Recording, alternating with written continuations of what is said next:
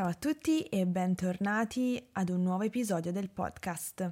Oggi vorrei rispondere ad alcune delle vostre domande un po' più personali, non troppo personali, un po' personali. Potete usare questo contenuto come un piccolo esercizio di comprensione orale. Allora, iniziamo subito dalla prima domanda, che è la seguente. Tu sei nata a Roma? Sì, sono nata a Roma. Passiamo alla seconda domanda. Quante lingue sai parlare? Ciao dalla Francia. Ciao a te. Allora, so parlare l'italiano, so parlare l'inglese. Se mi impegnassi un po' di più e riprendessi in mano lo studio del francese, saprei parlare abbastanza bene anche il francese. L'ho studiato per tantissimi anni, però non lo studio più in modo continuativo dagli anni dell'università. Quindi non l'ho assolutamente dimenticato Devo solo rientrare un po' nella dinamica della lingua. e, e, poi nel mio curriculum linguistico ci sarebbe anche il norvegese che ho imparato quando ho vissuto in Norvegia.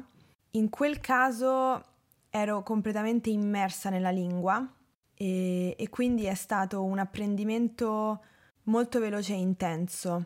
Mentre ero in Norvegia ho raggiunto un livello abbastanza buono di lingua, però qual è stato il problema? Il problema è stato che una volta tornata in Italia ho avuto difficoltà a mantenere il norvegese in esercizio, in uso, in, in attività, diciamo. E quindi questo ha portato a una lenta e graduale perdita della lingua.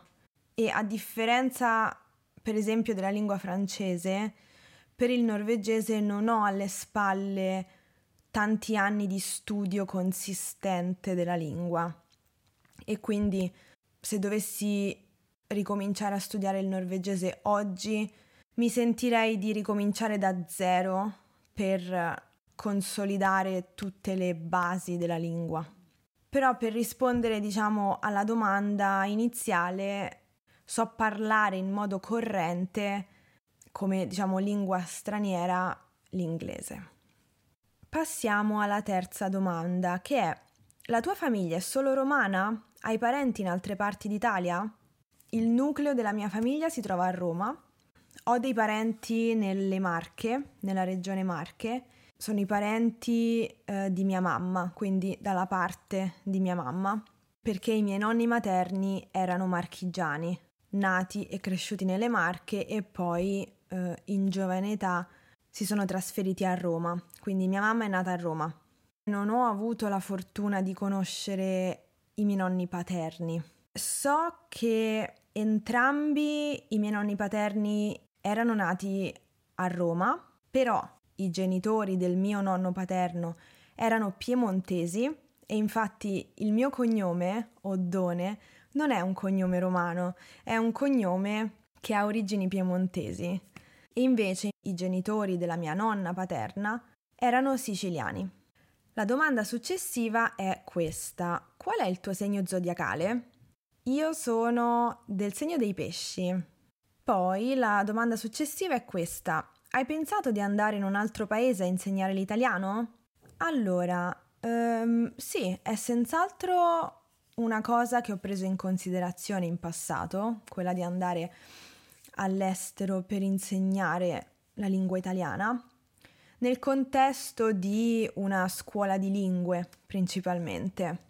Poi però diciamo che la vita mi ha portato a prendere altre strade, a fare altre scelte e devo dire che sono soddisfatta delle mie scelte fino ad ora, perché alla fine insegnare online um, nel modo in cui lo faccio io, anche tramite contenuti su YouTube per esempio, mi dà la possibilità di raggiungere molti più studenti, molti più potenziali studenti e um, riesco a fornire dei contenuti anche a persone che magari non, uh, non riescono o non vogliono entrare nel circuito delle scuole di lingua o mh, dei corsi universitari, per esempio. Quindi è, è un approccio molto più libero, no? chi ha bisogno eh, o chi vuole imparare l'italiano può farlo senza troppi, senza troppi limiti. Ecco. Passiamo alla domanda successiva. Qual è la tua motivazione per aiutare tutti a imparare l'italiano? Sono arrivata alla conclusione che eh, mi piace vedere le persone soddisfatte di loro stesse e di quello che fanno nella vita, di quello che riescono a raggiungere nella vita. Nel mio caso specifico, appunto, vedo che anche grazie ai miei video le persone riescono a raggiungere degli obiettivi sia personali che professionali nelle loro vite. E sono davvero contenta quando le persone mi scrivono sono riuscito a ottenere quella borsa di studio, mm, riesco finalmente a comunicare con uh, mia nonna, sono riuscito a trovare un lavoro. Sono davvero contenta di aiutare nel mio piccolo in modo concreto le persone che guardano i miei video. E quindi questa è la motivazione per cui continuo a uh, fare quello che faccio. Passiamo alla domanda successiva, che in realtà sono due, però mh, mm, penso che la risposta sia la stessa. Che cosa sai ora che avresti voluto sapere dieci anni fa? E che consiglio ti daresti se dovessi iniziare un canale YouTube adesso? Allora, la risposta a queste due domande è la seguente. Ho imparato che non devo convincere nessuno. Quindi se dovessi aprire un canale YouTube adesso, direi a me stessa, Lucrezia, fai quello che senti di fare, di quello che senti di dire senza sentire la necessità di dover convincere qualcuno. Mi spiego meglio. Quando ci si mette su internet, che sia su YouTube, su Instagram o qualsiasi altra piattaforma sociale, si ricevono inevitabilmente molti commenti. Nel mio caso, la maggior parte dei commenti è veramente positiva e costruttiva, però succede anche che mi arrivino dei messaggi un po' sgradevoli, poco carini e molto lontani dalla realtà delle cose. Quindi quando leggo um, un'opinione di me o un, um, una supposizione su, sulla vita in Italia che è molto molto lontana dalla realtà, spesso la prima cosa che mi viene da fare è quella di arrabbiarmi perché è ingiusto che alcune persone divulghino dei messaggi non veri. E quindi la prima reazione è istintiva ed emotiva. Ed è quella di arrabbiarsi e voler rispondere e quindi indirettamente cercare di convincere quelle persone che quello che stanno dicendo non corrisponde alla realtà. E All'inizio lo, lo, lo, facevo, l'ho fatto molte volte e questo ha portato solamente a eh, stare più male, diciamo, no?